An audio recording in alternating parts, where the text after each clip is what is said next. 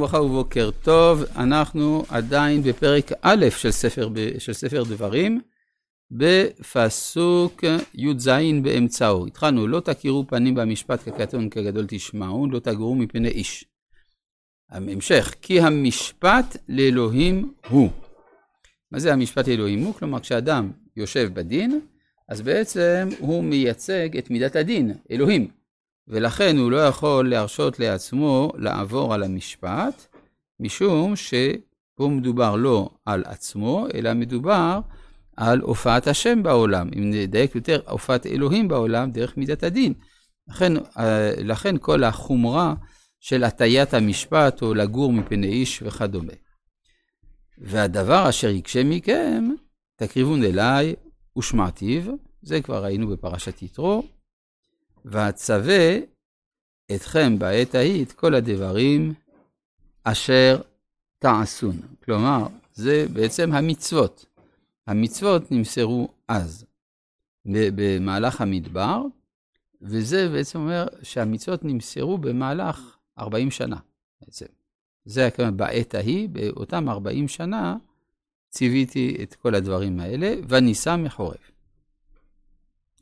האמת היא, זה פה לא, זה לא 40 שנה, זה הזמן עד, אה, עד מעשה המרגלים. בעצם מדובר על שנה אחת, שאז נמסרו כל הדברים אשר תעשו.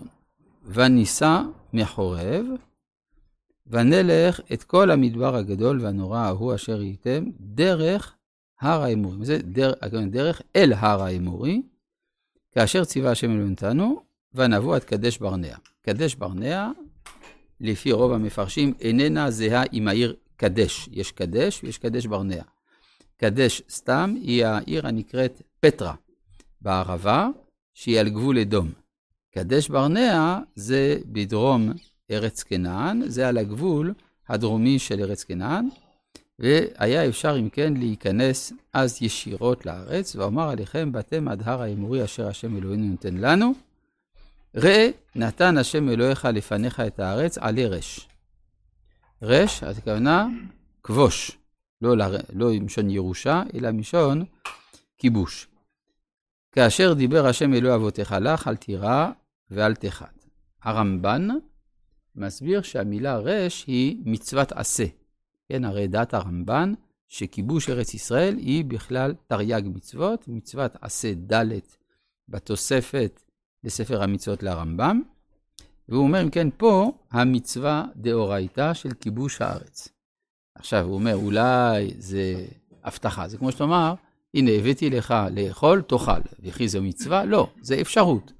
אז הוא אומר שלא כן, כי אחר כך כתוב שלא אהבו לשמוע. זאת אומרת, שהם עברו עבירה בזה שהם לא שמעו לרש. ותקרבון אליי כולכם ותאמרו,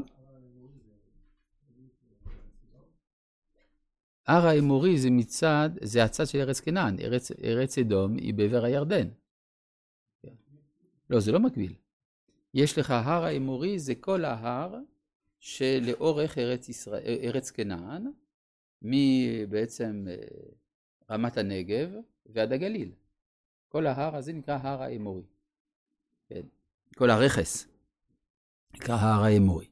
הסברנו שהמילה אמורי מציינת דבר גבוה, להאמיר, לעומת כנען, שזה דבר נמוך. אם נשים לב, אכן האזורים שבהם השטח הוא נמוך, שם מיושב בכנענים, איפה שזה גבוה נקרא אמורים. אם כן, יש גם משמעות טופוגרפית לשמות האלה, ולא רק משפחתית. כן, אמ, ואומר עליכם, כן, ותקרבון אליי. כולכם ותאמרו, נשלחה אנשים לפנינו ויחפרו לנו את הארץ וישיבו אותנו דבר. את הדרך אשר נעלה בה ואת הערים אשר נבוא עליהן, ויטב בעיני הדבר, ויקח מכם 12 אנשים איש אחד לשבת. זה, הסיפור הוא הפוך ממה שמתואר בספר במדבר. בספר במדבר נאמר, וידבר השם אל משה לאמור, שלח לך אנשים. ויתורו את ארץ כנען. זה יכול להיות, סותר חזיתית את הנאמר כאן, שזאת יוזמה של העם ושמשה רצה בזה. אז חז"ל דייקו מהמילה לך, שלח לך אנשים לדעתך.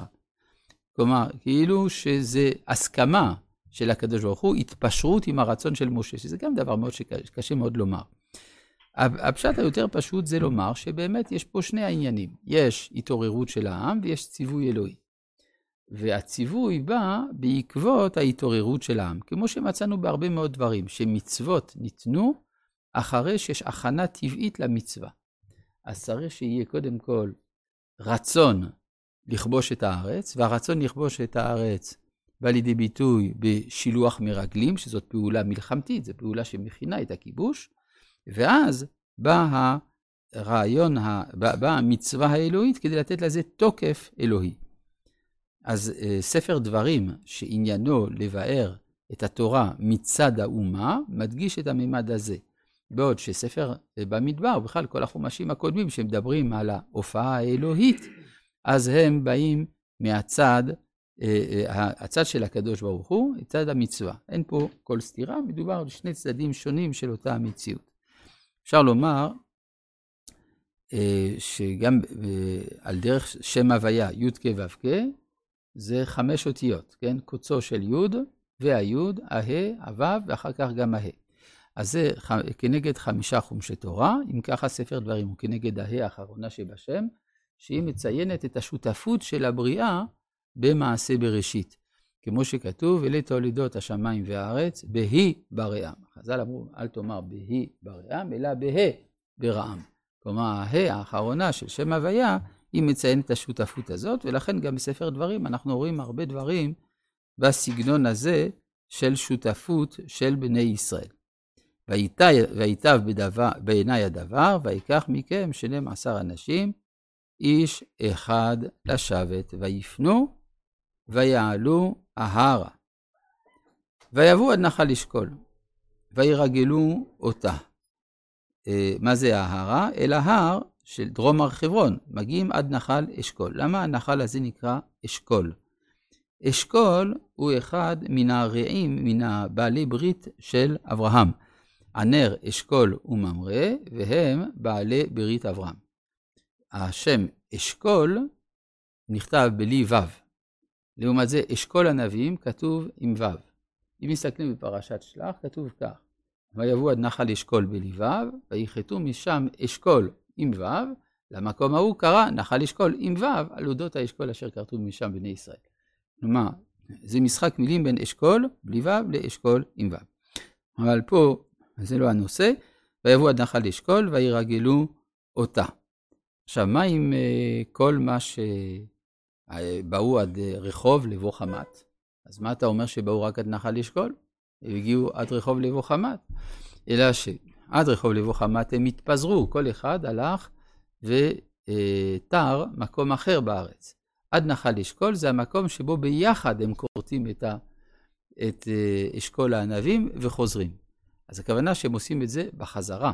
כשהם חוזרים מלבקר את כל הארץ עד לבוא חמת, אז הם נפגשים בנחל אשכול ושם לוקחים את האשכול, ויקחו בידם מפרי הארץ ויורידו אלינו.